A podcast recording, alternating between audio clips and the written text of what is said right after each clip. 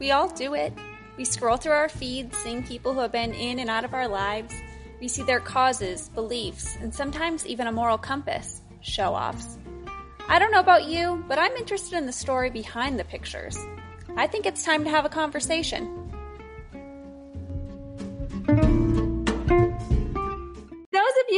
Who are listening, my guest this week is intelligent and funny and beautiful, and I love the way that she speaks in her YouTube videos, and I love the stuff that she posts on her social media.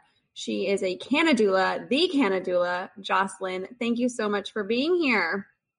Thank you for inviting me. Oh my gosh. Thank you so much. Yeah, no, I knew immediately that I needed to talk to you when this podcast came to be, because it was like, oh my gosh, who is this woman? And then I saw what you were doing and what you were about, and I was just like so drawn to you. Do you want to tell? Yeah. Oh my gosh. Thank you. Do you want to tell everybody about you and what you're doing and why I'm so excited that you're here? Well, I'm a doula, which is basically a birth assistant. I don't do any medical support whatsoever. I'm strictly there for emotional and physical support for the pregnant person and their team, which could be their family, friends, whoever. And I've been doing that since 2013. It has been a life-changing journey being a birth worker. I absolutely love it. And I don't think that there was ever any other career option for me. I've always been drawn to the supportive role. So this was a perfect fit for me.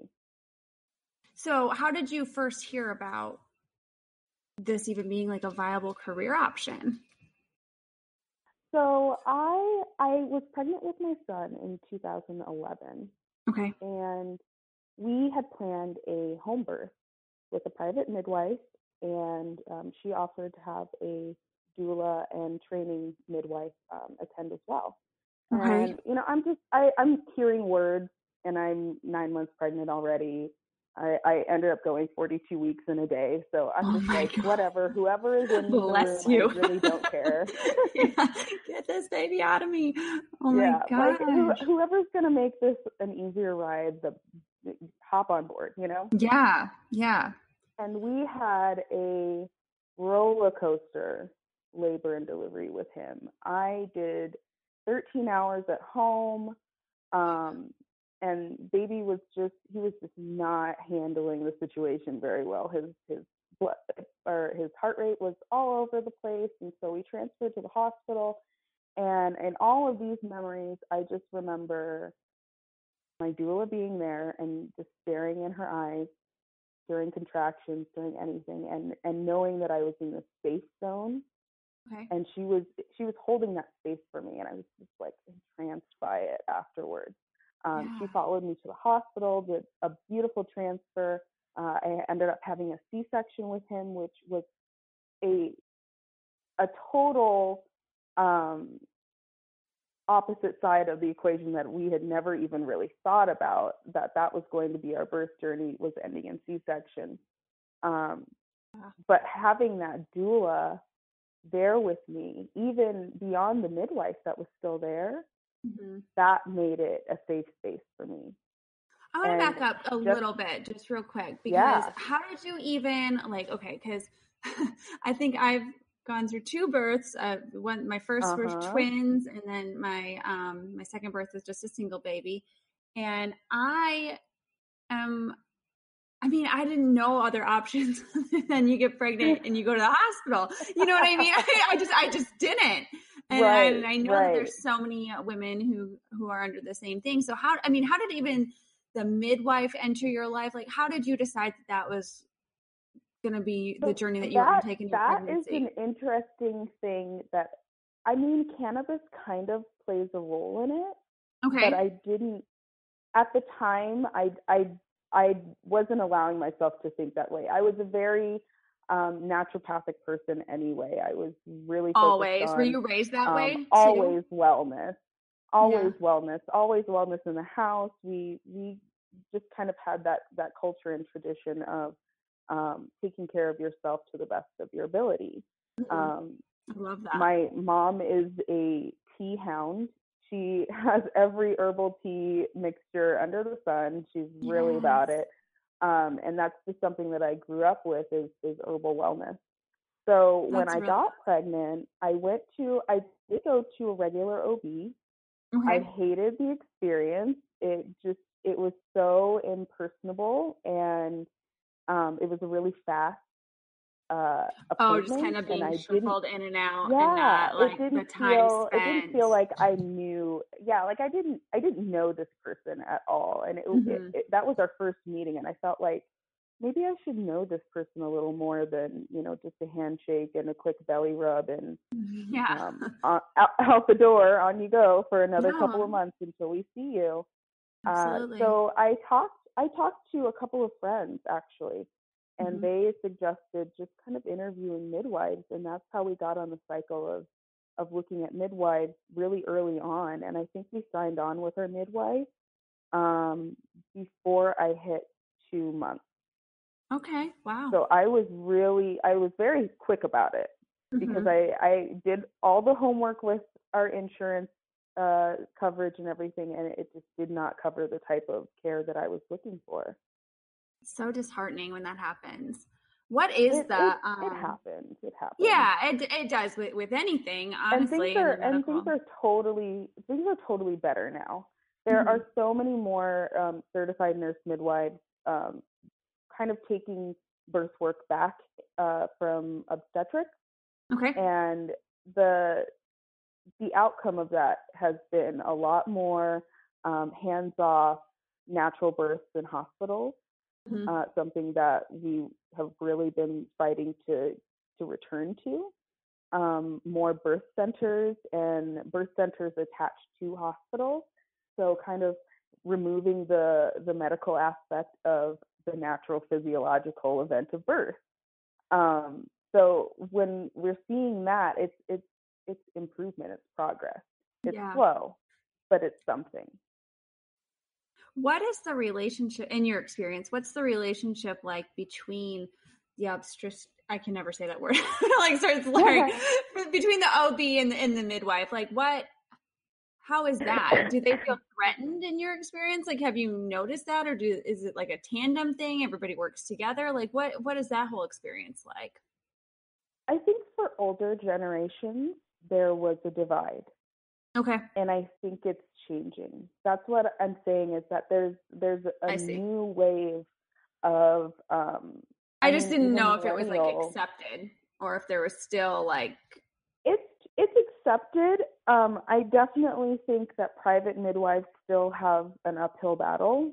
They have to prove themselves a lot to be taken seriously, in what is a medicalized environment. Midwives are trained medical care providers, but they don't medicalize birth. They treat it as a natural event. And so it can seem that, I don't know, in the medicalized OB environment, it's more of an emergency event. It's something that you have to take seriously, and you have to, hawkeye this pregnant lady on the table or on the bed and really get in the way of the natural process. Yeah, it's more like just about the procedure than right. It's about the end result, and the end result is where a lot of the danger lies. Around the delivery process, and that's where people their fear gets the best of them. And I think that the medical community is really fear-based, and so it makes sense that they would create fear around birth. Yeah, I remember. I remember some of that. I just remember the big thing being I was in like a Texas Baptist hospital. Oh, nice. And I didn't subscribe to any of that, as a human being. But that's where my insurance said that I had to go. And so that's where we were. And that's the town that we lived in at the time. And I just remember I don't remember a lot of talk about the pregnancy or my birth plan, really. I was kind of just left up to, you know, you show up at the hospital and you just go to it. And part of that was me. I probably could have done more research in that sense, but I was also, I wanted to experience pregnancy for what it was, not what a book was going to tell me it was going to be, unless I like had a specific question. Like I had people I could go to, you know, but I don't remember. That's exactly how I felt in my first pregnancy. That's exactly how I was. Yeah. So I kind of subscribed to that, but I remember there being tons and tons of pressure from that hospital specifically about breastfeeding post delivery. Right. And just like, it was like almost stressful. Like right, it wasn't. Because then that's what I mean about the fear-based educational support that you'll get in a hospital or with an OB or a traditional care provider is that's a lot of pressure that then falls on your shoulders as you've just had a baby and you're trying to nurse and you're it's the first time you're ever doing this with your boobs. You have no idea what you're doing. No one does. And it's exhausting. That pressure, that pressure, that stress, that cortisol creates blockages for you to express your milk the natural way. If you're going into this with a supportive team telling you your body was made to do this and now it's going to do this and you don't have to think it into existence, and we'll work with you if baby has a tongue tie, you know, we'll get that revised if need be.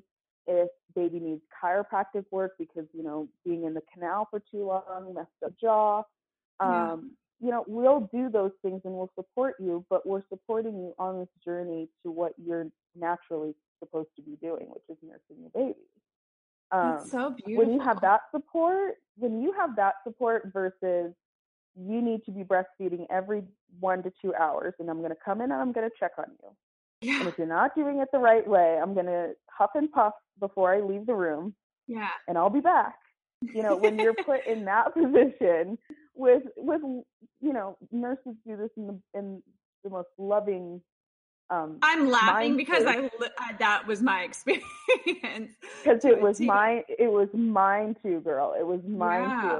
And so many other people have the same experience, and it leaves with you when you leave the hospital setting. Absolutely. And it never really goes away. It's just added, you know, it's that residual guilt of, man, I should have been able to do this automatically. Yeah. Well, no, you need that nurturing, and that's what doulas do. That's what midwives do. That's what lactation consultants do. We're all out here trying to make this transition a little bit easier than it traditionally has been. Yeah. Oh my gosh. I'm just like, now I'm like mad at myself. Like I could have done this so different. Like there's no telling. No better, do better. No better. Yeah, that's right. Better. That's right.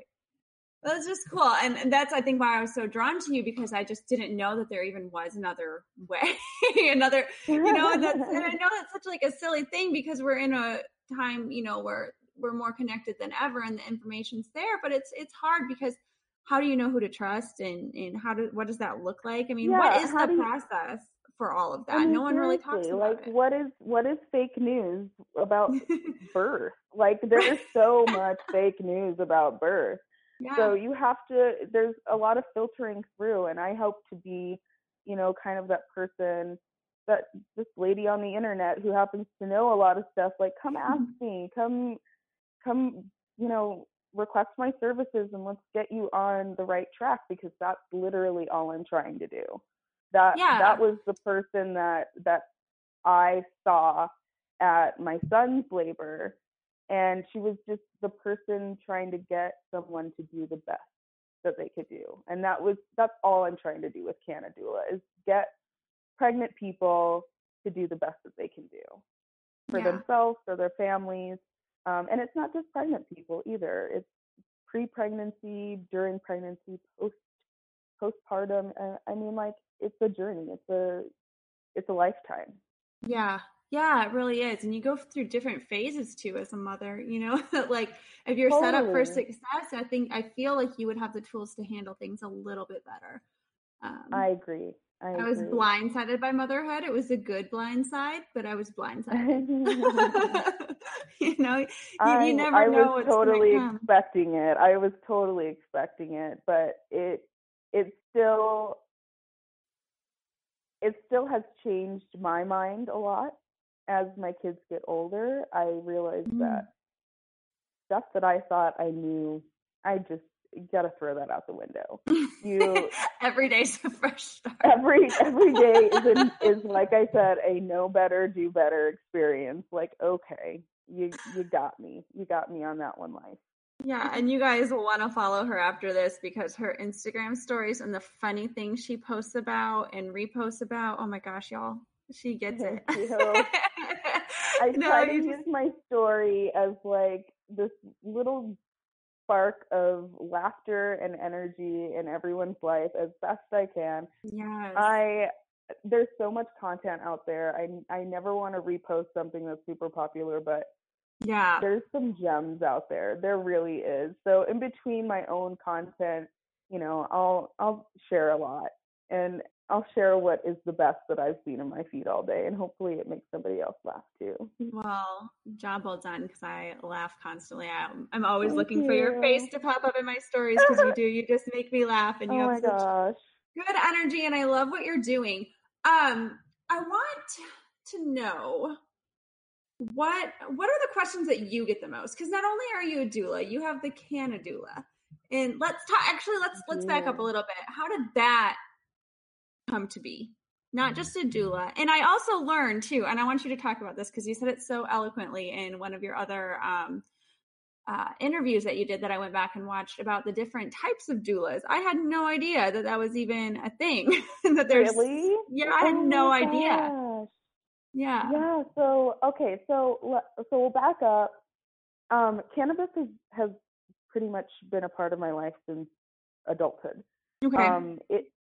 It is something that helps with my generalized anxiety disorder, helps with my my depression, and just all of the different swirls of things that happen with those two major mental illnesses. Yeah. On top of it, you know, I danced for a lot of my youth, and I have a lot of injuries that make my physical body hurt, and achieving homeostasis with my physical self and my emotional self is really difficult. Mm-hmm. So cannabis has always been that centering substance for me. Mm-hmm. So when I became pregnant with my son, I did not abstain from cannabis use. Okay. And the same with my daughter. It was that same centering substance for me, and you know, use, dosage, all that stuff changes when you get pregnant.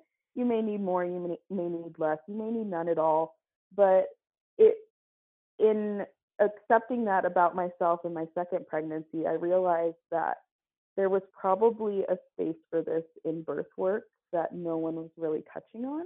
Mm-hmm. And that's where Cannadoula kind of, the wheel started turning on this idea that I've had. Mm-hmm. But then there's also, well, what was the other thing that you were asking about the different types of doulas? I didn't know that it was just like, I think doula, I think birth, and even then that's where it begins and ends for me because I just didn't know about it, you know, and until meeting you and learning about you and what you're doing. So go ahead. So I think it was 2014, mm-hmm. I registered on a website as a radical doula. Oh, that's cool. If you go on the internet, mm-hmm. and you go to radicaldoula.com, I think that website is still there. It was started by right now. It was started by this amazing birth worker who saw the need to create a network of activist doulas who saw racial discrepancies in birth outcomes, who saw all of these different things that were very important to birth itself and to the survival of us. And she did a lot of blog posts, and I started seeing more and more people tag themselves as radical doulas. So I looked into it and I registered there.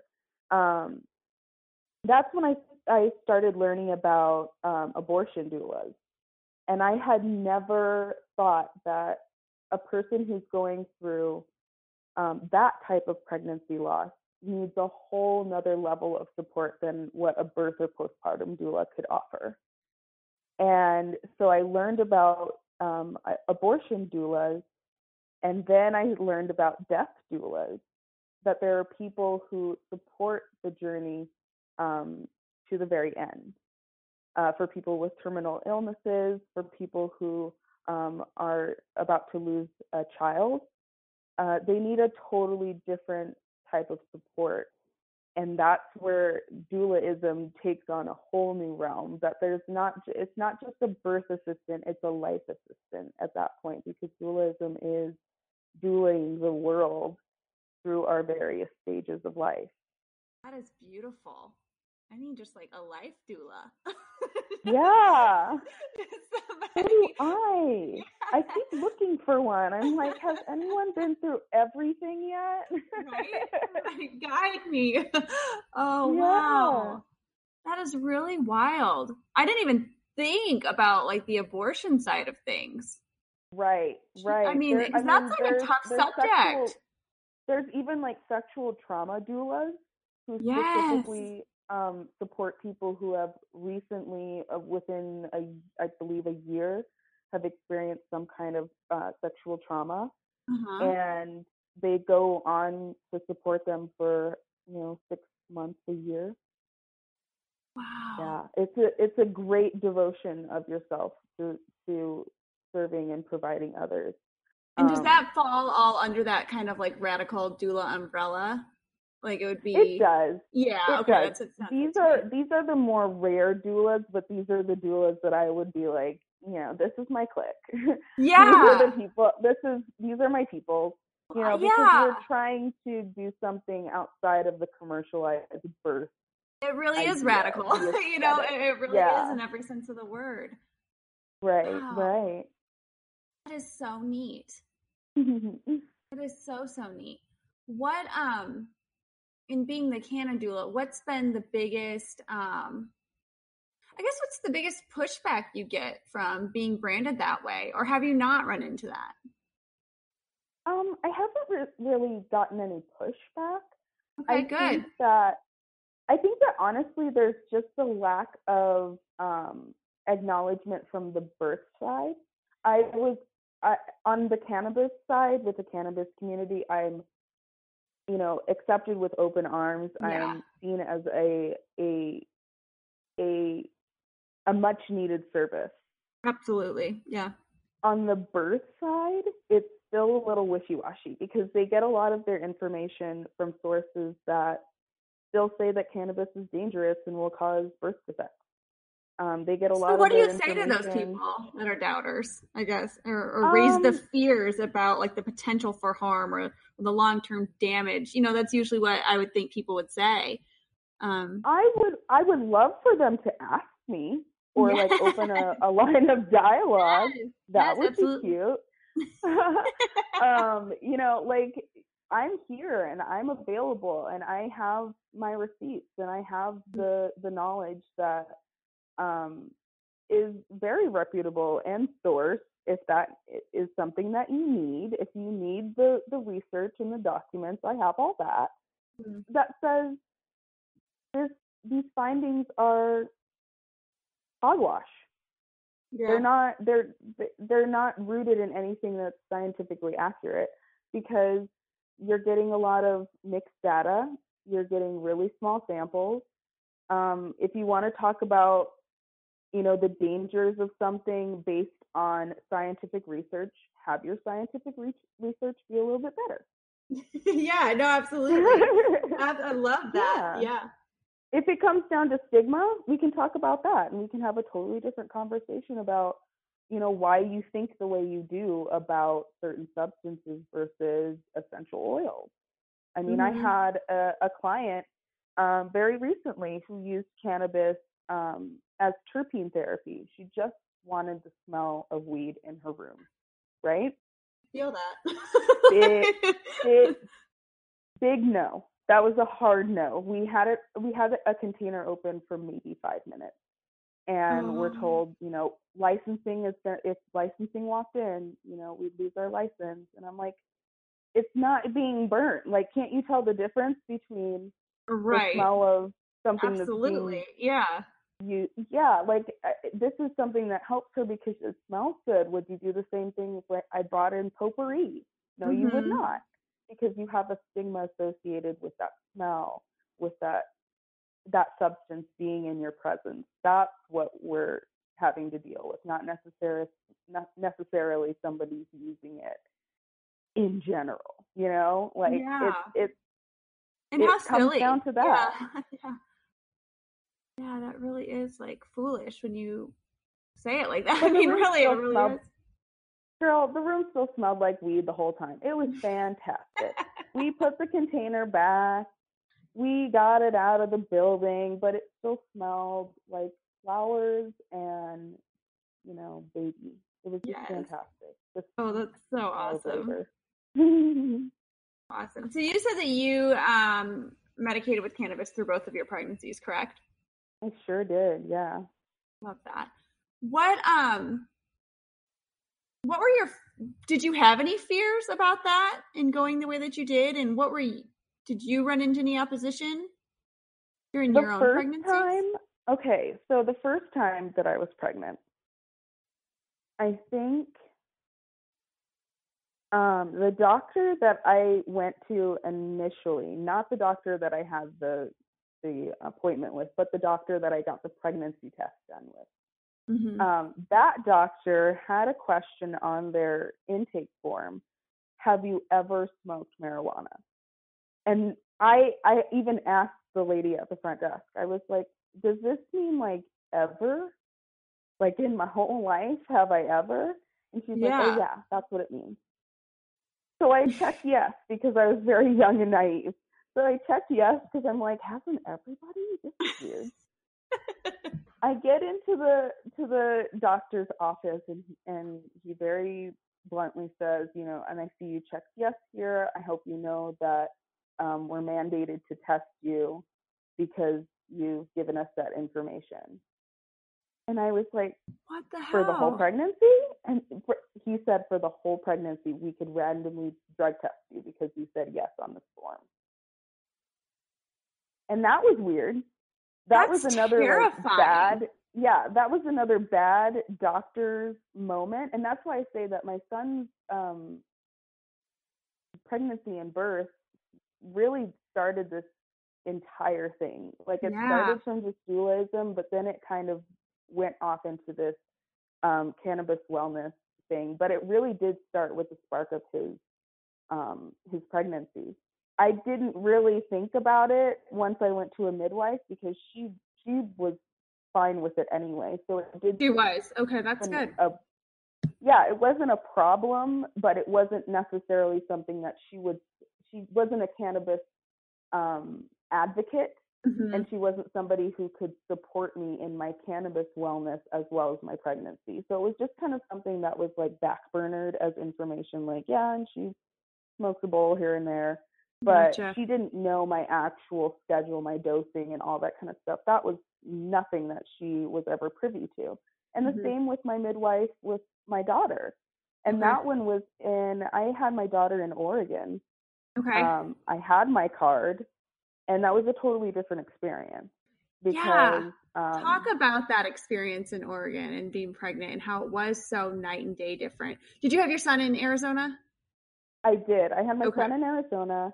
I had my daughter in Oregon, mm-hmm. and it was a dream to be pregnant and have your baby in Oregon because Portland is birth mecca. Portland is where a lot of birth workers go to get the majority of their information. I went to Birthingway College of Midwifery in Portland, Okay. And that school has some amazing birth workers coming out of there.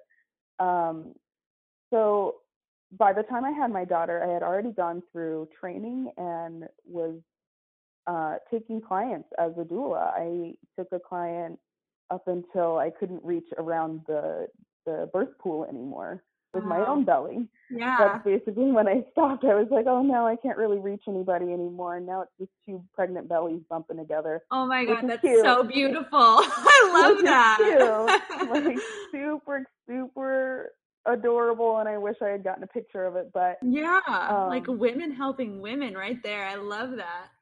Exactly. But I also had to be mindful of the fact that there are a lot of birth hormones that are being expelled in the air, and I was getting uterine contractions from being around birth so much.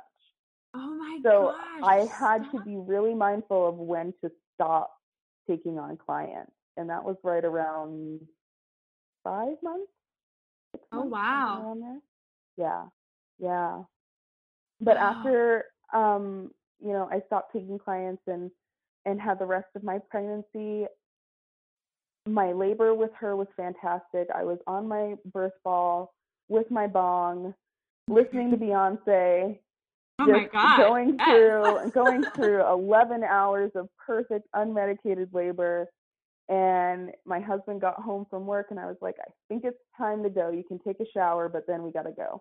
Yeah. And we went to a birth center that was attached to our hospital, and had a transformative vaginal delivery. So I had a VBAC in Portland with a fantastic midwife, two doulas, just completely embraced in love and support. So it was a different night and day, like you said, from how it was with my son, where nobody really knew how to support me.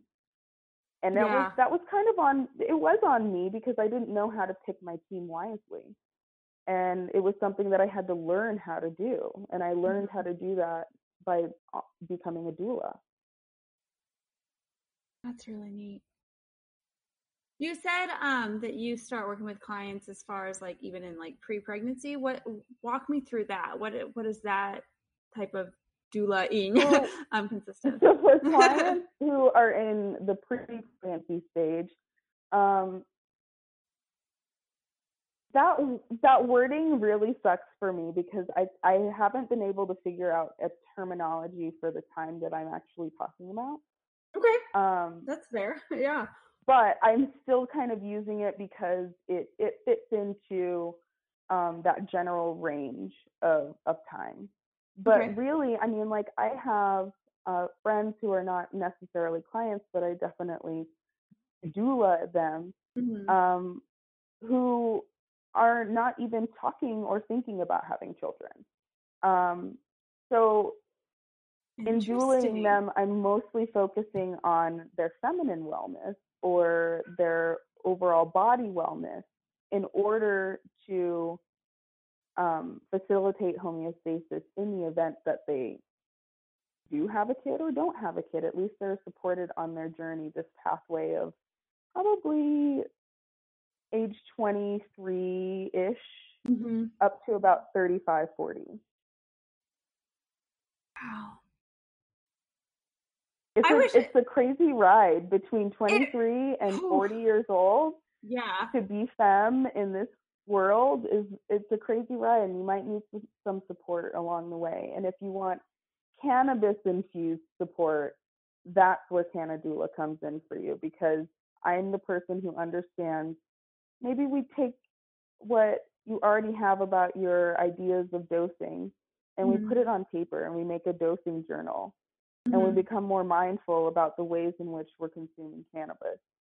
And then you can maybe make a schedule out of it. So then you're not bogged down with, oh my God, I need another bowl. Why do I need another bowl? And you get in this idea, this psychic loop of pressuring yourself to only microdose or only do this or only do that.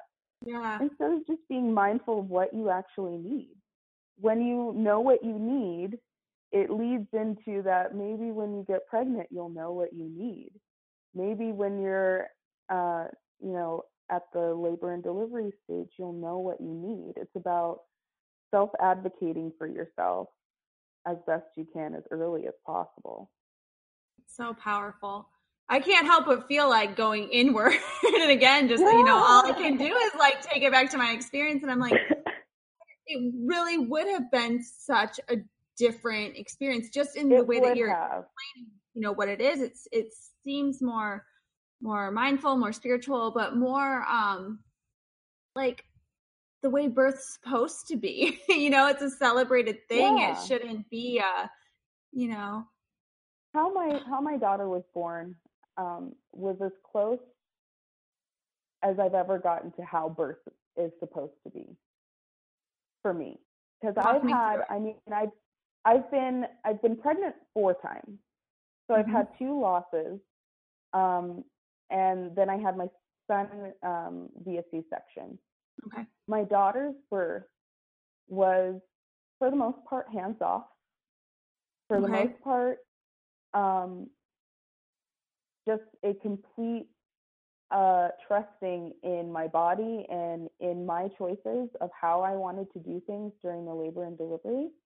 I had so much choice that I felt like this is what it's supposed to be like. And I want to make sure that every client I have this much choice. Wow. They're free to make the decisions that they want to, even in the moment. I mean, yeah. there were definite deviations from my birth plan, but I made those decisions and it was totally liberating. How did you come up with your birth plan? Like what were some of your items? What were your must, you know, this is what I need to feel comfortable, and how did you come to those? I think I basically took the idea of what a birth center offers on a general basis, and I took that and I put a little bit more emphasis on really trusting and listening to what I was saying. The self-advocacy was really important because even in birth brain, in birthland, I'm still very vocal about what I do and do not like. And it's very important that people know that I'm not saying it in a, oh, she's a difficult one, you know, that type of way, but really understanding that I'm trying to communicate to you as best as I can in one of the most difficult situations I've ever been in. Mm-hmm. And I need for you to listen to me. I don't need for you to take what I'm saying as like a suggestion. So if I say that I need to move, if my leg is feeling a certain way, or if I'm feeling a certain way, maybe my water broke and I'm feeling it and I'm feeling pressure, and it's not, you know, gentle pressure, it's pressure. Yeah. If I'm feeling those things, I want to be heard and I want to feel like I'm being heard. And that's exactly what was in my birth plan. And the staff understood that. They understood that's beautiful. That's great. That I was, well, it helped that I was a doula. Yeah. Oh, I'm sure. It does help to walk in there and be like, yeah, I was just here like 3 months ago, something like that. Mm-hmm. You know, and I'm one of you. So please treat me like I'm one of you. Like I do know what's going on with my body and trust in my words.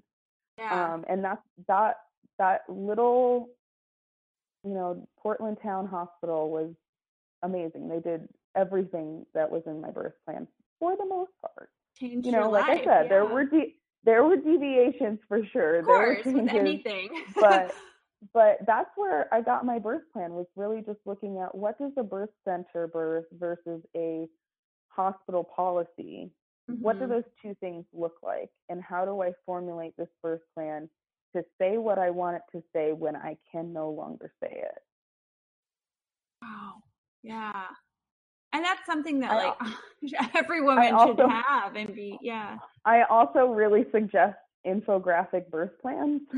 That's awesome. Yeah. I used one and most of my clients use them. I'll have them done and printed up for them and make sure that it's laminated and, you know, that it can easily be seen by staff. Not one staff member can walk by it without looking at it if it's an infographic. It's like, oh, there's something that looks like a screen. I mean, look at that. Oh, pretty colors and pictures. They love it. Brilliant. And that's a way to get your staff to be on your team. Once they know what you're like and they know a little bit more about you, they're willing to go the extra mile for you. I agree with that wholeheartedly. Yeah. I had really good nurses in the NICU for me. Like, that's where I learned a lot from with those your twins? Nurses. Yeah, with my twins. Yeah. And we were there for almost a month. I didn't get to bring them home. So I got really, really connected, I guess, in a sense with the nurses up there. Yeah. And that was terrifying. And looking back on it now, I learned a lot. But, I mean, really going through that whole process was really terrifying. And I'm just thinking of if I would have had someone there to advocate with me or to help me through that, that would have been major. Right. Major. And that's my husband doesn't know. Mean, like, but it's so true what you were saying about being connected to the staff. That staff was your eyes and ears and arms when you couldn't be there. Absolutely. For almost a month. So of course you would be connected to them. Yeah. You would have to make that connection in order to trust them. Yeah. Yeah. What, as a doula, what is your relationship with the partner or the spouse or whomever? Is it strictly just with the mother? Or? No, it is not strictly just with the mother. So I've had lots of different client makeups. Okay. I've supported surrogates who don't have a partner. Interesting. And then I become almost a doula to the new parent who will be taking this baby from anywhere from 10 to 15 minutes after it's born into another room and starting this other journey where they're thrust into it, really. I mean, absolutely. Totally different. It's totally different. So, I mean, it depends on the type of client. Obviously. But traditionally, if it's a man and a woman, you know, the husband is kind of standoffish at first because they do think that a doula is strictly for the mother or for the woman, or for the pregnant person in general. But then they start to realize that I'm a team player, that I want to make sure that everybody knows their role, and if you don't know your role, Dad, I'm going to give you one. Yeah. Because you seem like the type of person that was given a role instead of taking the reins yourself. I love that. You know, I give out homework. You know, read up a little bit. Yeah. Maybe there's a book that would really resonate with you on lunch breaks or whatever, whenever you have a free moment, if you want to just dive deep into a birth book. I have one for you that's geared towards you, that isn't geared towards the mom and explaining things in a way that a femme actually would, you know, because a lot of them get really technical and that can be overwhelming to the partner who has never experienced anything even remotely like that. I come bearing lots of knowledge gifts to the partner, lots of sideline support. So I really love supporting partners in supporting their spouse who's in labor. As hands off as that seems, it's the best way to do it. I feel like that's just major. That's major support that you don't even realize that you're getting. Yeah. And it can be as simple as, you know, you see something, you're watching a couple work together and you're like, okay, hey, if you could drop your knee just a little bit and really, you know, get into a deep squat, then she can squat down with you and you can work together. And that will start a process that just grows into this beautiful connectivity between them that I'm just holding space for. Like, all I'm doing is making sure that it's safe and that it's working for both people. Sometimes, you know, partners' backs will give out and they're like, I can't do this anymore. And then I step in a physical supportive role. A lot of time during pushing, you know, we need extra help. So there's somebody with a foot here and there's somebody with a knee there, and that becomes more physical support. But When there's a partner, usually I can step back and just hold that space really well and make sure that they're doing things safely and making progress. Such a special space that you've created and created a career around. And that's just got to be so special. Like, how do you carry that? Because birth is so emotional, and you're your mom, you know, you've gone through it twice yourself, and you know how powerful it is. You know how powerful motherhood is. How is that with other people? I mean, you have to just be so emotionally invested in your clients. I don't see how you couldn't be. I am. I mean, my client, I don't want to like freak them out with how much I love them. Yes. Like, I love my clients. I think about them. I think about almost all of them every day. In some instance in my life, something will trigger a memory of a birth I was at in 2014, 2013. And it takes me back to that space and time so vividly. And I hope that's the same for them about me, because I feel that way about my doulas all the time. But I love my clients, and I am so emotionally invested in them, in their families, and how they grow. I try to keep really good contact with all of them as best I can. Because it's way beyond they'll drop in my DM and ask me serious questions and stuff, and I'm still there for them because I've seen them at their absolute most badass state, and I know they can do it again in any walk of life. They can hit that badass state again, and if I can support them in any way, with my words, with my voice, whatever, I will always do that for them. So it goes way beyond just being there for the birth, and then I visit them, you know, a couple days later, and then it's over. I'm there for them for life because they let me into such an intimate space. And absolutely. I cry all the time at birth. I'm seeing these people that I've grown to know and love do something that is just so beautiful and so miraculous. So yeah, my clients are, and no two are the same. Loved. You know what I mean? Like, that's what's so great about it too, I would think. Yeah. Yeah. That's really, really cool. If I was a newly pregnant, when would I start looking for services? Is there a certain month point you should start looking at services? Do you do it from the very beginning? I know you offer kind of that pre-pregnancy support, right, like you were saying, but when should someone who's seriously considering a doula start actively seeking out your services? So it kind of depends on where you're at in your life journey.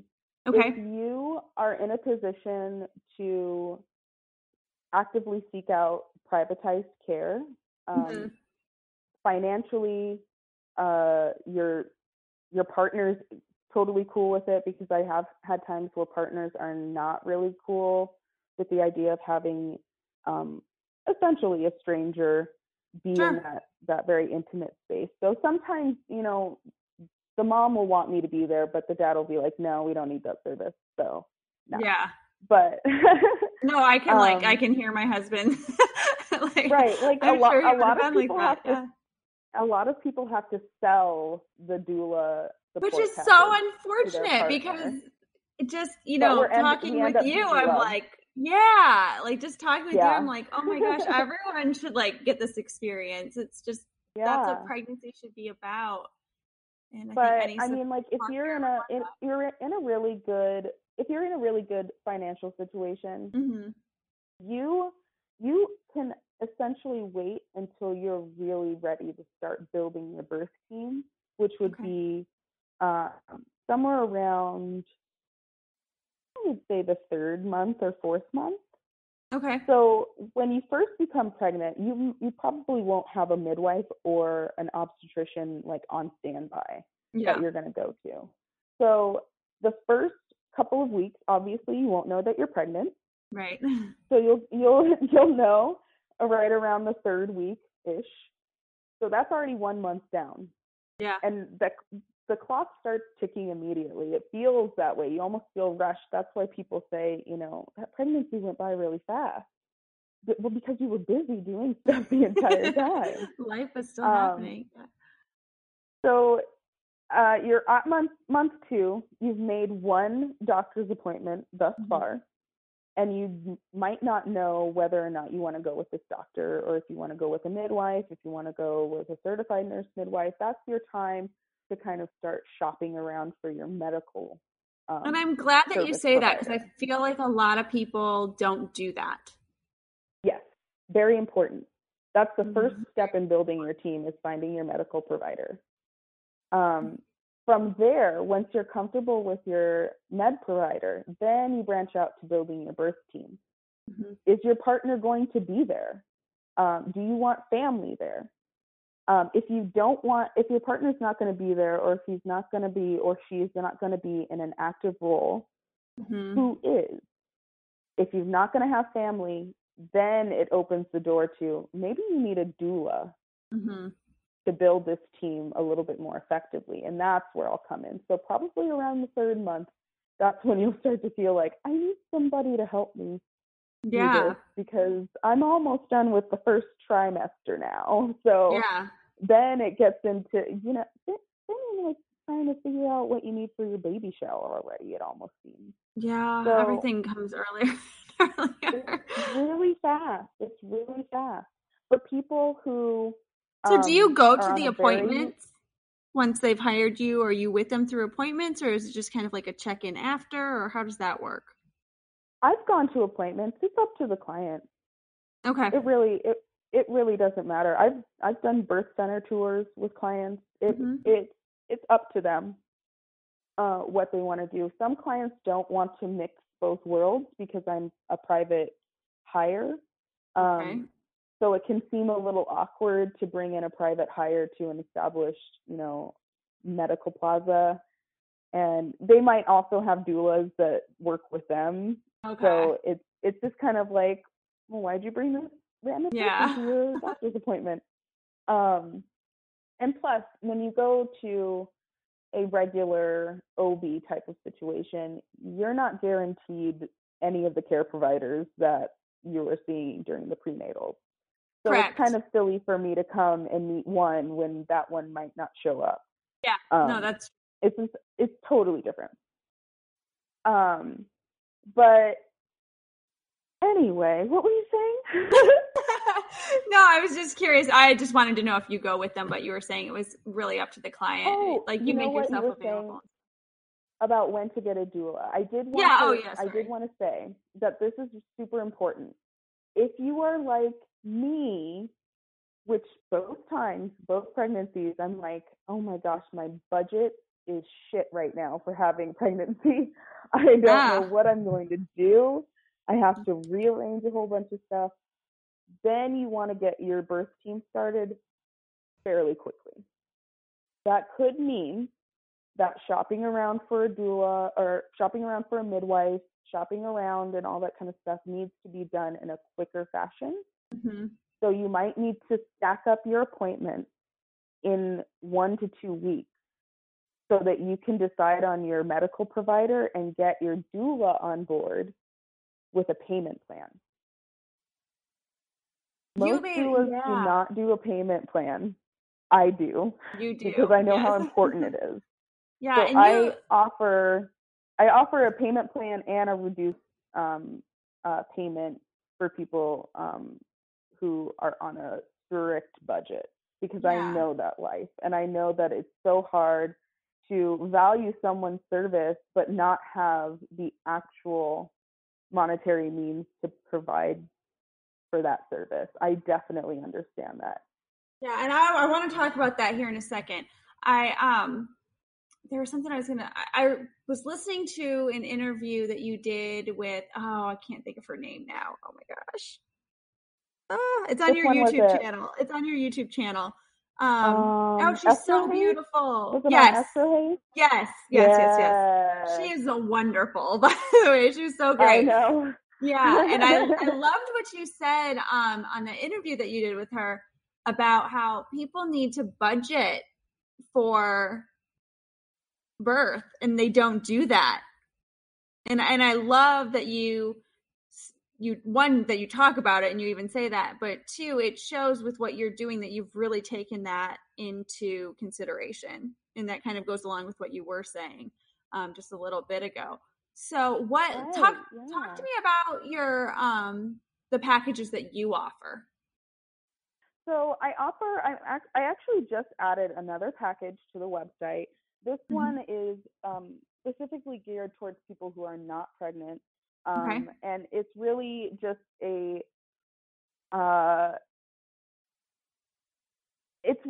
one-time hourly session with me just to get a basic understanding of where they need to go, some basic goals that you need to set for yourself for your basic overall cannabis wellness. It's a branch off of another package that I offer, e-doula service. Yeah. And that one is specifically geared towards people who might not be in Arizona, but might need Cannadoula services, somebody who's both a doula and both a cannabis advocate. Because I'm seeing a lot in other states that there's really nobody supporting pregnant women who are also cannabis. Zero. Yes. Yeah. There and for good reason, nobody has the right information again. Then I also offer traditional birth doula and photography packages and postpartum support packages as well. Yeah, talk to me about both of those, the birth doula and the photography package. What all is included with that? So with the birth doula and photography package, we'll get our consultation on. And during that first meeting, we'll kind of get an idea and gauge where you are at in your pregnancy and where you want to be at labor and delivery. Okay. If I'm hired on, we'll do 2 to 4 prenatals, depending on how much time we have, where we'll talk about everything from pregnancy wellness, diet, fitness. Then we'll go on to how to integrate and transition into this new family situation. So if you've got another little one, we've got to talk about siblings. Right. We've got to talk about how to introduce siblings and different roles that siblings have in this new family environment. So then after the prenatal, I go on call for you. I go on call 2 weeks before the due date and 2 weeks after. So I'm basically frozen for you for a month. Okay. Just waiting on baby. Don't know when it's going to happen and no pressure. Absolutely no pressure. And after labor and delivery, I visit and I meet up with you and make sure that you are on your path to success. And that's pretty much the birthing year of doula support. That's so interesting. I know I keep saying that. It's just so, I can't help but feel like, man, I really missed out. Oh my God. The postpartum, there's so many women, and I know in this cannabis mom industry that we both kind of have met each other through. Postpartum is huge and talked about all the time, that so many women suffer with it. I myself did. And cannabis wasn't a part of my life at that time. I think it would have been a game changer if it was. But walk me through your postpartum support. So postpartum support is a little bit different. Okay. With postpartum support, there's kind of an a la carte option. Okay. If you need another pair of hands when you have this baby, I can be there for you. And that's what this service really opens the door for. If you need sibling care so you can focus on baby, I'm there for you. And it's done in an hourly fashion, but you can also purchase a regular package with a number of hours. Okay. But that also includes cooking, cleaning. It's all the different things that really no new parent should be focusing on too heavily. And that's where I also come in to support the partner. Yeah. I come in to support the partner in that way too, because sometimes all the responsibilities end up on the partner in the first couple of weeks, and they can be exhausted. And that's when mistakes can happen too.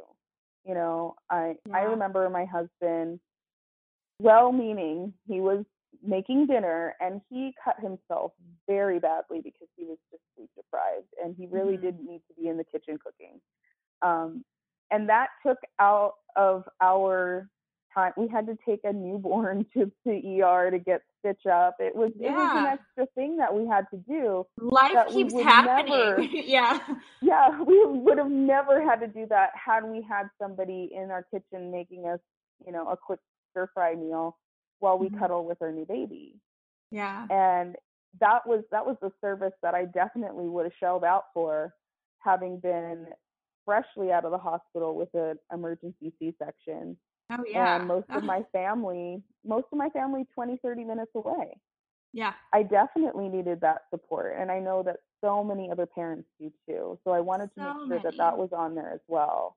Yeah. And I think too, it's nice because a lot of us, and I'll speak to like the Southern mom, like it feels like when you have a baby, then like your mom comes in and tries to do all of that. And then it's just stressful because it's not, I feel like that rule that you offer to your clients in that sense really would alleviate a lot of stress and a lot of problems so that the baby can just be loved on, where, you know, other people don't get to like take that away or influence that it's tiny things of your life. It's a wonderful delegation of responsibility. Absolutely.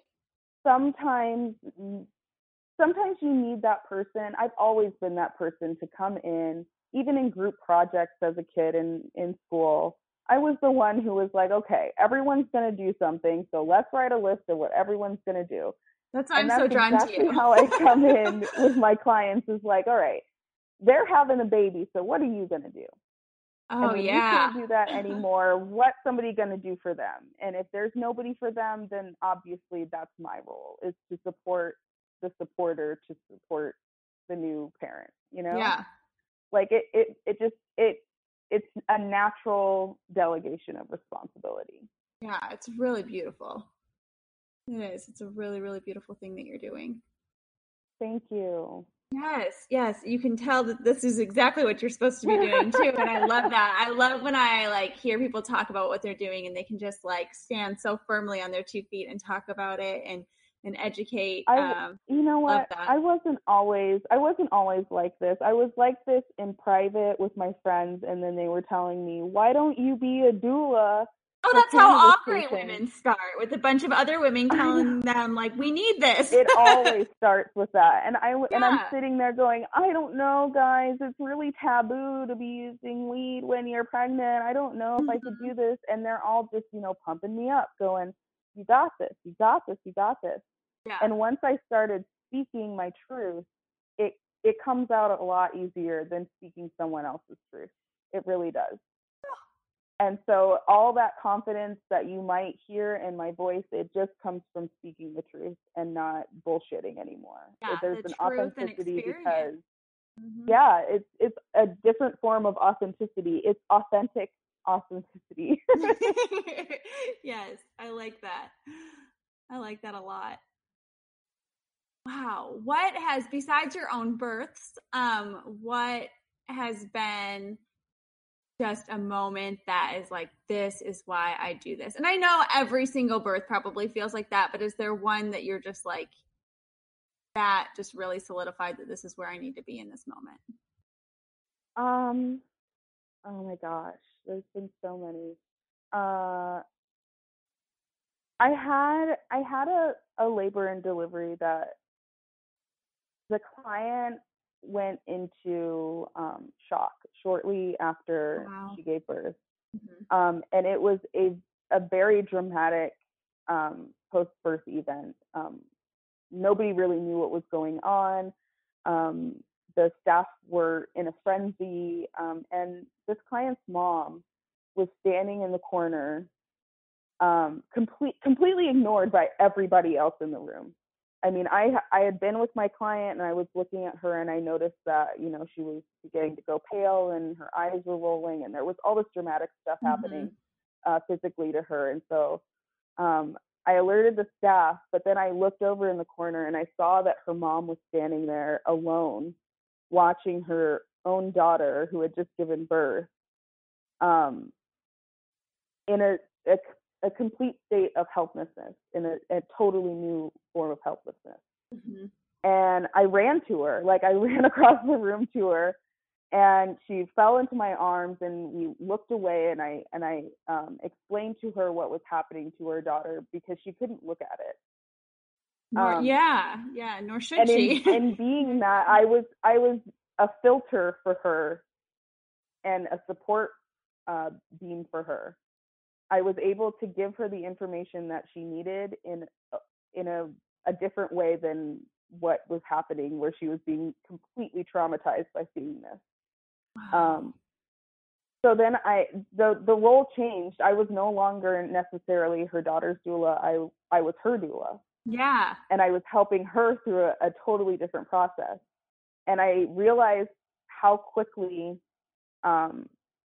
even the role that I've given myself, the title of birth doula or Cannadoula, can easily change into something else. I'm going to be supporting people through life no matter what.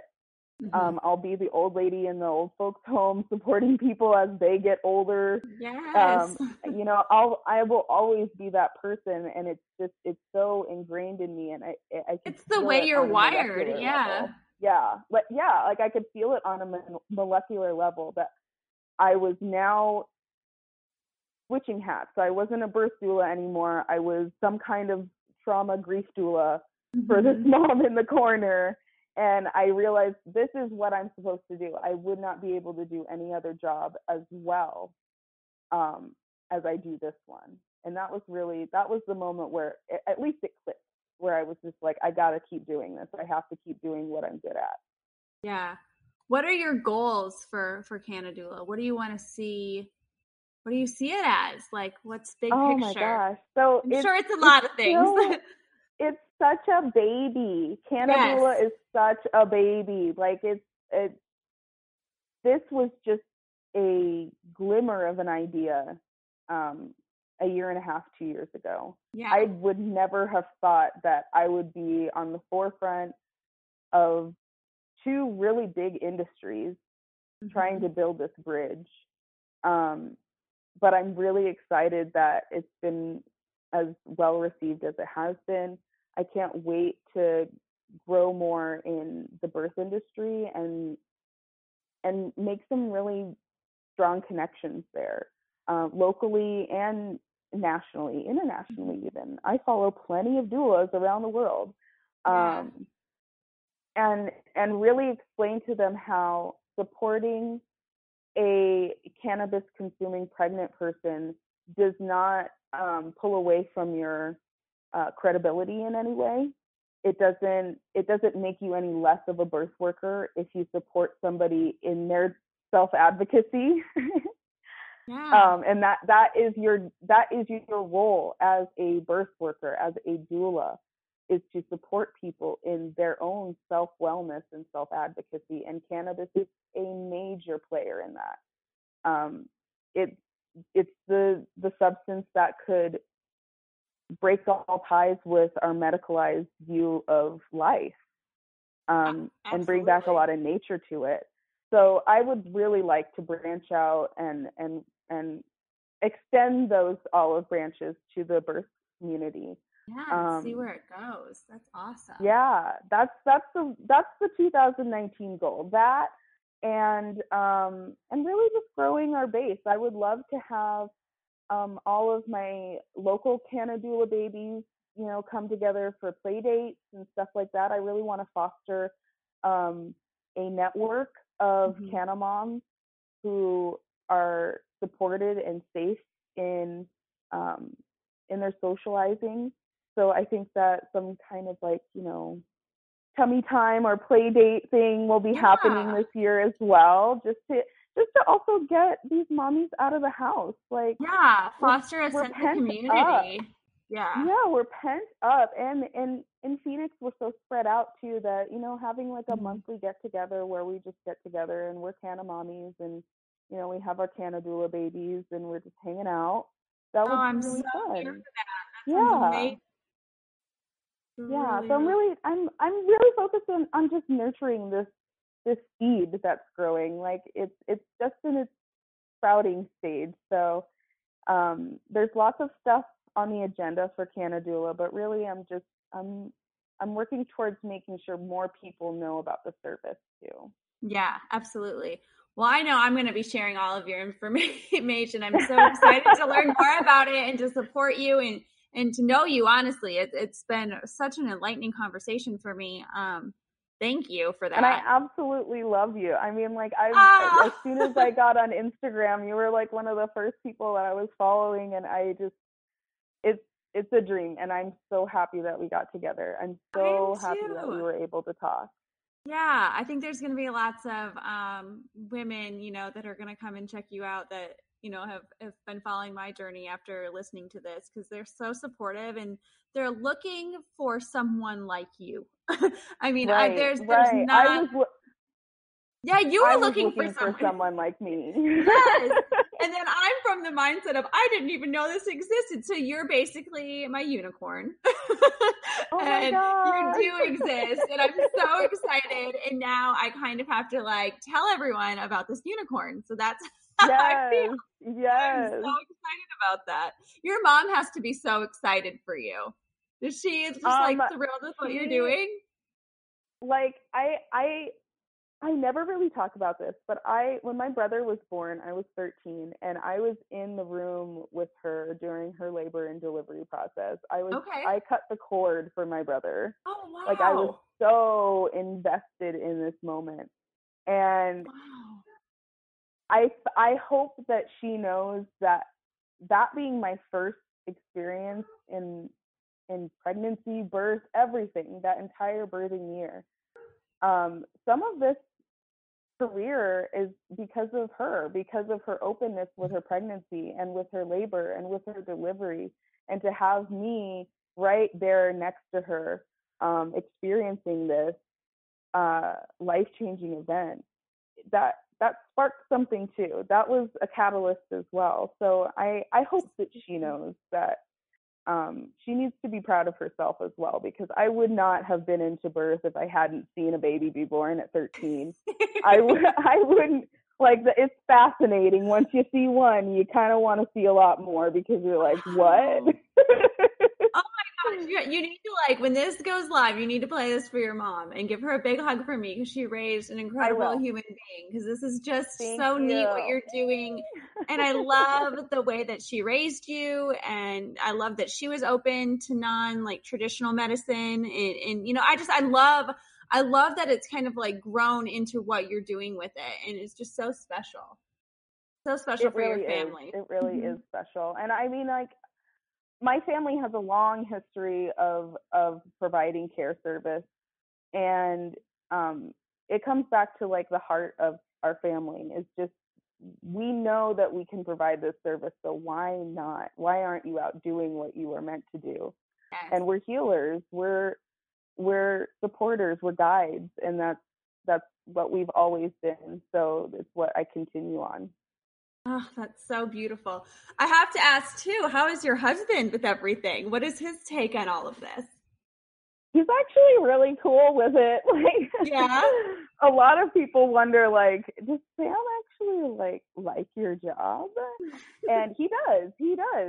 My husband really got into birth the first time around. He went to, I'm telling you, he went to every single midwifery appointment I had. Mm-hmm. While I was pregnant with my son. He never missed one.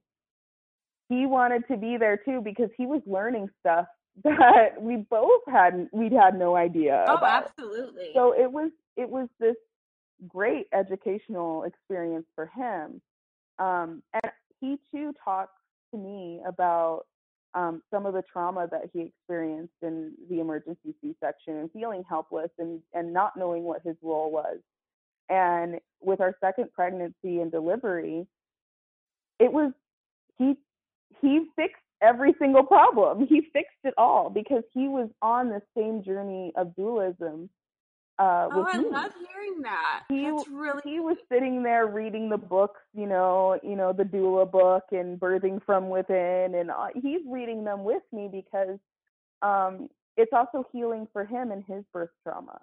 It's healing for him to understand that, okay, well, maybe next time around things will change. And they did. He was a great, great birth partner. I couldn't have asked for a better birth partner. And so now he knows that as a doula, this is a job that's very important, and it's important to lots of families. And it's yes, he has to share me, but he's sharing me for a good reason. Yes. Bigger purpose, for sure. Yeah. And it's respected. I'm a superhero, but only sometimes. So all the time, but you have to take breaks. Yeah. I feel like Elastigirl sometimes. Yes. Oh, I love that. I love that. Your kids are so lucky to have you as their mama. Oh my gosh. Thank you. That's so great. That's so great. And I can't wait for them to one day hear this, or, you know, to just see your work and what you're doing, and they're going to be so proud of you. And I know that they probably already are. Thank so that's you. Really wonderful. They love the work that I do. They love that I come home and I talk about babies and I show them pictures, and they love the whole experience. They don't quite understand what I do just yet because they're 7 and 4. Really my daughter does come on prenatals with me a lot, so she does know. She knows that I work with pregnant people with pregnant bellies. Okay, so she can put that together. But I'm sure she'll get into school and be like, my mom delivers babies. And I'm like, no, honey. This is medical. We'll talk about the semantics later. Yeah. It's all detail. Yeah. Wow. That's so special. I love that. Well, I want to get to know a little bit more about you outside of the Cannadoula. So I would love to walk through Jane Lipton's top 10 questions with you if you're up for it. Sure. Okay. They're kind of silly, but they make sense after a while. So what is your favorite word? My favorite word is adjacent. Why? It uses the right sections of my mouth. Yes, I love that. I can pretty much use them all, and I think it's a fun word to say a lot. I love that. What's your least favorite word? Can't. Mostly because as a child, that was a not good word to say. Like, I can't do something. Mm-hmm. Just for esteem and motivational purposes, my mom would often say, you know, don't say that. Yeah. Oh, I'm guilty with doing that with my own kids. Yeah. I can't do it yet. Or yeah, exactly. What turns you on creatively, spiritually, or emotionally? You know what? My first answer was honestly money, but not in the like super like side eye way, but yeah. I love investments. That's what I really love. So I really love when people are passionate about something and invest in it monetarily, because it grows to such epic proportions that way. Mm-hmm. There's a lot of power in money. There's a lot of power in investment. So yeah, I think that's something that kind of draws me. I like that you're not afraid of like the taboo topics. You know what I mean? Because some people hear money and they're like, oh no, like, I hope cannabis, no. Yeah, like I hope people don't side-eye the fuck out of me, but I think money is fantastic, and money for the cannabis industry is huge. Yeah, it's a big, but it is taboo. It is something that, you know, people don't like to talk about. People don't really talk about. Yeah, that's why I'm trying to do more with that as well, because it's just no one wants to talk about it, but everyone wants abundance. Well, how are we going to get that if we don't talk about it and acknowledge it for what it is and what it can do? And it's necessary. I love when people talk about money. I think it's sexy. I do too. When they're open and willing to talk about finances, budgeting, all that kind of stuff. I'm like, oh my gosh, this is great. Let's get down to business. Yeah. No, I ask all these people these questions, you know, so obviously in the back of my head, I always think of mine. And it's so funny because my answer to that question is always a budget. Like that's what turns me on, a budget. I'm just like, I love that. I feel like there's purpose behind it. No, that's spending. All about that. Yeah. That's really funny. What turns you off?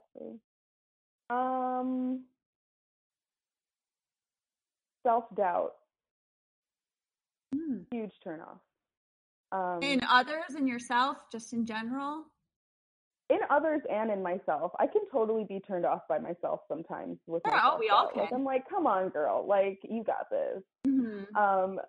And in in others, I feel like self-doubt is unattractive because I see their potential. So it's like when somebody who is really tall, long, lean, and they slouch because they feel like they're too tall. It's like, okay, but if you stood up straight, hot damn, who is this tasty person? Dish. Like if you saw the potential in yourself, you would think differently and probably stand differently too. So that's really where self-doubt is kind of like a turn off for me. It's like, I see the potential in you, dude. Like I see it in everybody. Yeah. It's a blessing and a curse. I don't know. What's your favorite curse word?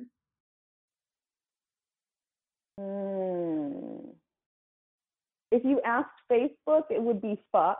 I feel like Facebook has that effect on people because everyone has an opinion. Yeah, I think if you asked Facebook, it would be fuck. But I think my favorite curse word would have to be, there's so many ways to say shit. Yeah. So many ways.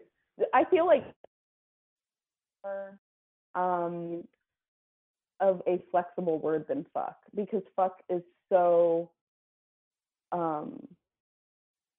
it's real. It's just a really harsh word, but you can like just say like shit and just like really leave it at the end and really not worry too much about it. Like it's still soft at the end, you know? Oh, I like that answer. No one's had that answer yet. I like it. What sound or noise do you love? I love when my daughter laughs. That's a really good one. Yeah. What sound or noise do you hate? When my son cries. He has a very interesting cry, I'm telling you. Even as a mother, I'm like, oh my. Yeah. So yeah, I would say that. I also don't like when either of my kids cry. Just putting it out there. Yeah, of course. No, that's valid. That's totally valid. What profession other than the Cannadoula would you like to attempt?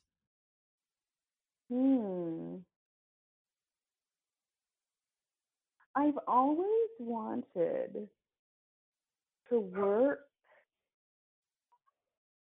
I always wanted to be a nurse, but I know that I would be able to do it. I don't think I have that much in me. It would be like pouring from an empty cup sometimes. Okay. So I think that one. Nurses are actually pretty amazing. I know that we were kind of like, not like talking trash, but definitely we did talk about nurses before. And I really want to say that I commend nurses. I have nurses as friends, and I know that they put 110% into their work. So absolutely, I know I wouldn't be able to be one. That's for sure. Yeah, it's a lot. What profession would you not like to do? I would not like to work at a car wash. I figured that out. These people are constantly wet. I feel like there's a story there. They're constant. Okay, so I don't like to be wet. Okay. Fair. And they are constantly damp. And I would just be like, I can't do this anymore. I got to change my shirt. I got to do something. I've got a wet rag in my pocket. Like, this feels weird. But yeah, I would not want to work at a car wash. I know that's awesome. Random, but no, I love it. Like I said, I knew there had to be a story there. Oh yeah. My gosh. Okay. And then before we wrap up, which I'm so sad, but I know we're going to be talking soon. Yes. If heaven exists, what would you like to hear God say when you arrive at the pearly gates? You want a bowl? Yeah. Yes, girl. Yes. Yeah. Because yes. Because the answer is yes. Yeah. Oh, I love that so much. Thank you so much for coming on and sharing your wisdom and your love and your respect, and for listening and for embracing women, and just for being an advocate for women, for cannabis, and for birth. Really, I can't thank you enough. And I'm so excited about what you're doing and what the Cannadoula is going to become. I'm so excited to know you, Jocelyn. Thank you. Thank you so much. I love you, Cal. Thank you so much. Oh, I love you too. Thank you. We'll talk soon. If you enjoyed today's episode, don't forget to subscribe. For more content, follow along at havetheconvo.podcast on Instagram, or email me at havetheconvo@gmail.com to share your story. Till next time.